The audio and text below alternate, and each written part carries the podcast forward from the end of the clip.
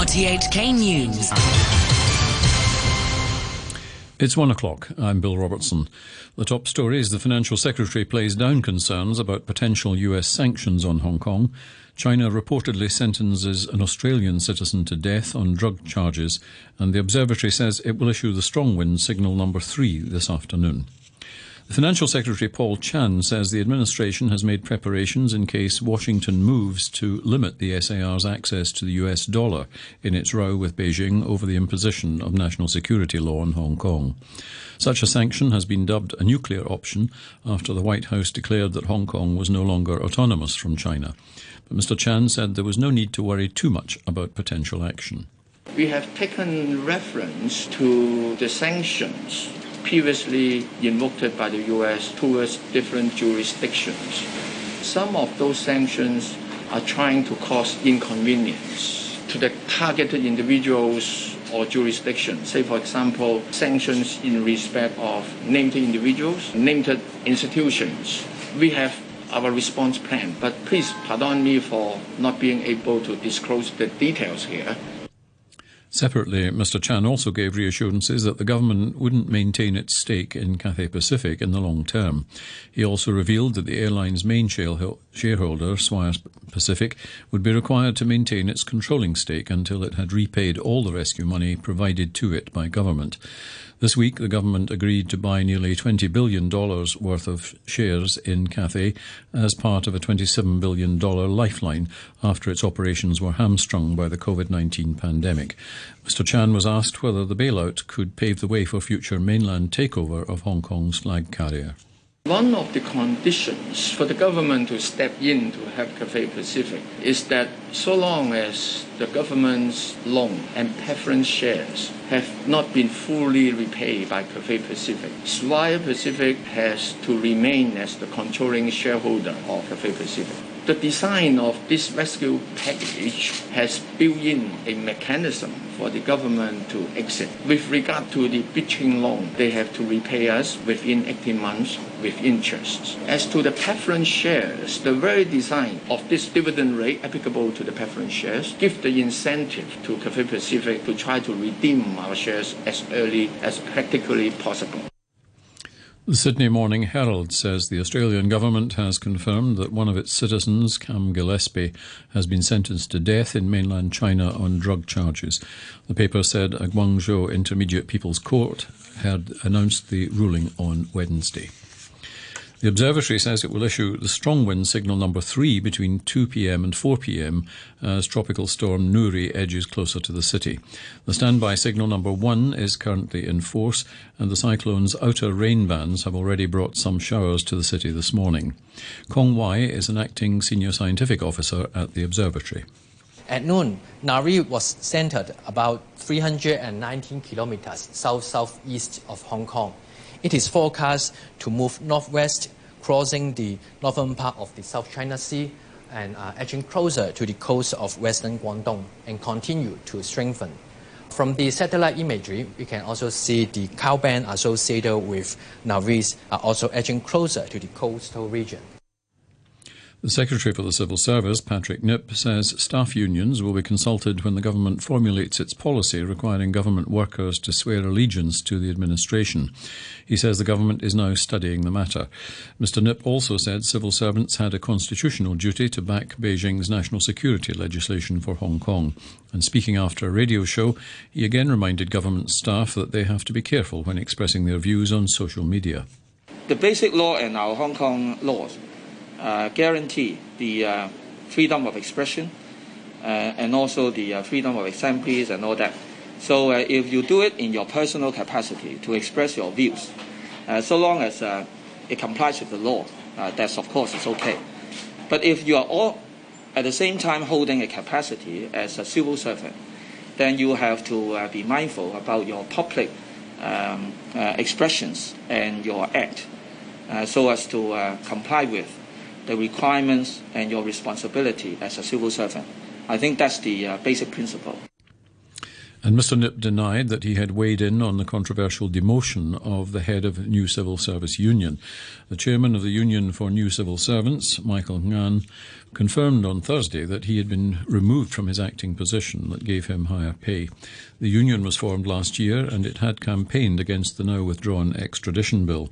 Mr. Nip repeated the government line that the decision was made according to established rules.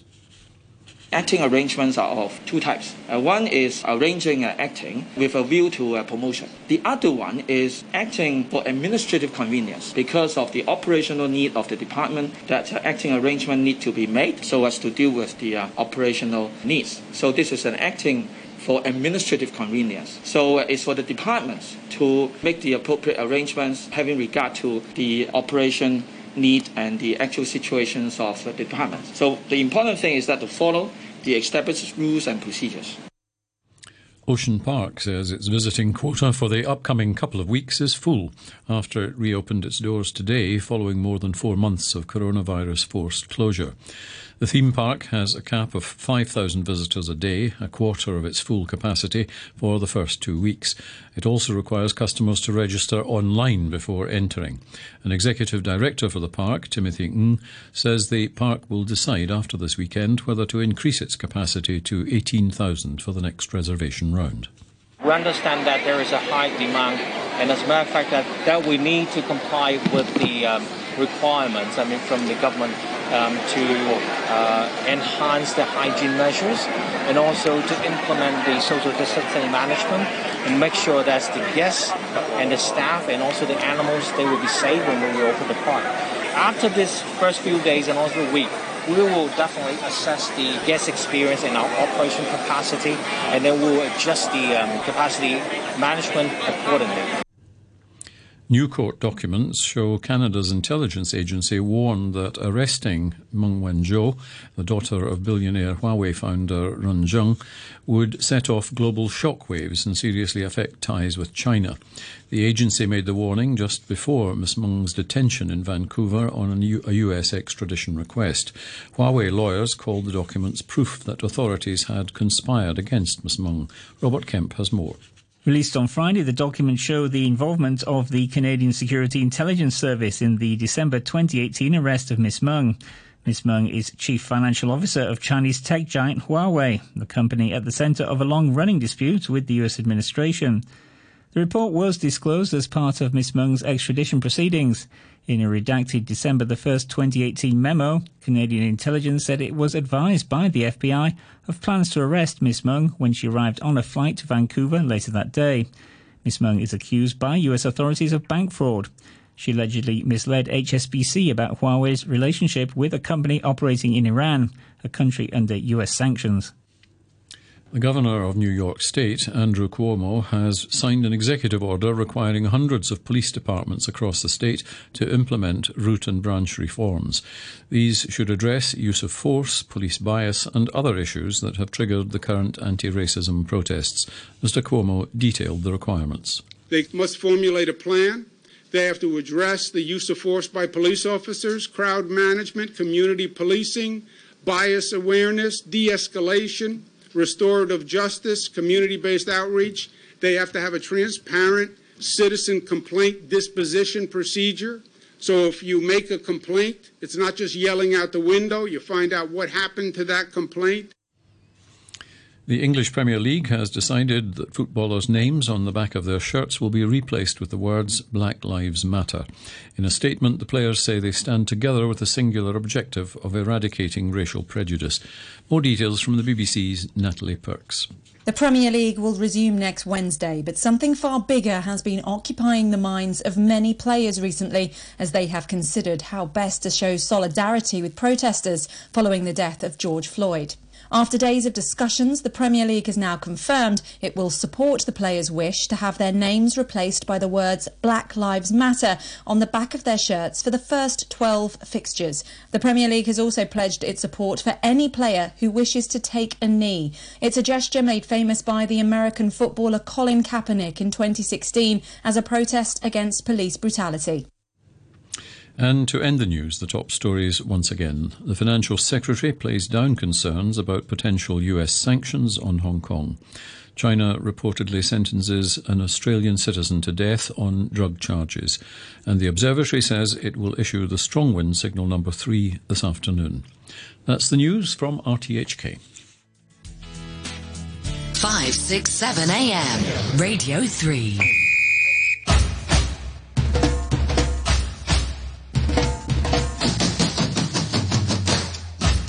And welcome to this week's edition of World Vibes with myself, Pierre Tremblay, with you till 3 p.m. This week we have a few musical themes on offer. First, our featured legendary album from Afrobeat giant Tony Allen and South African jazz legend Hugh Masekela. And a selection of hot new hits from a surprising number of places on the planet, with one or two lockdown hits. As always, Jovanotti says it so well.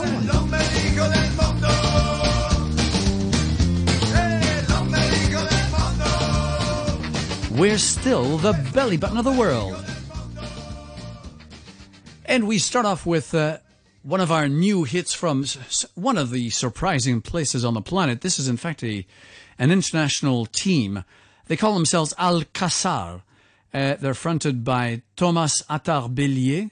He's a Franco US psychedelic rock producer, then a musician from the ancestral Gnawa tradition from Essaouira in Morocco, Jawad El Garouj and then nine members, of which quite a few North African masters and virtuoso players, of which Amar Chaoui, who has played with Tinariwen and Robert Plant on percussions and uh, the Rif, the Dath, various darbukas, the oud hero from Algeria, Mehdi Haddab, he makes a showdown with the Egyptian classical oud prodigy Mohamed Abozekry.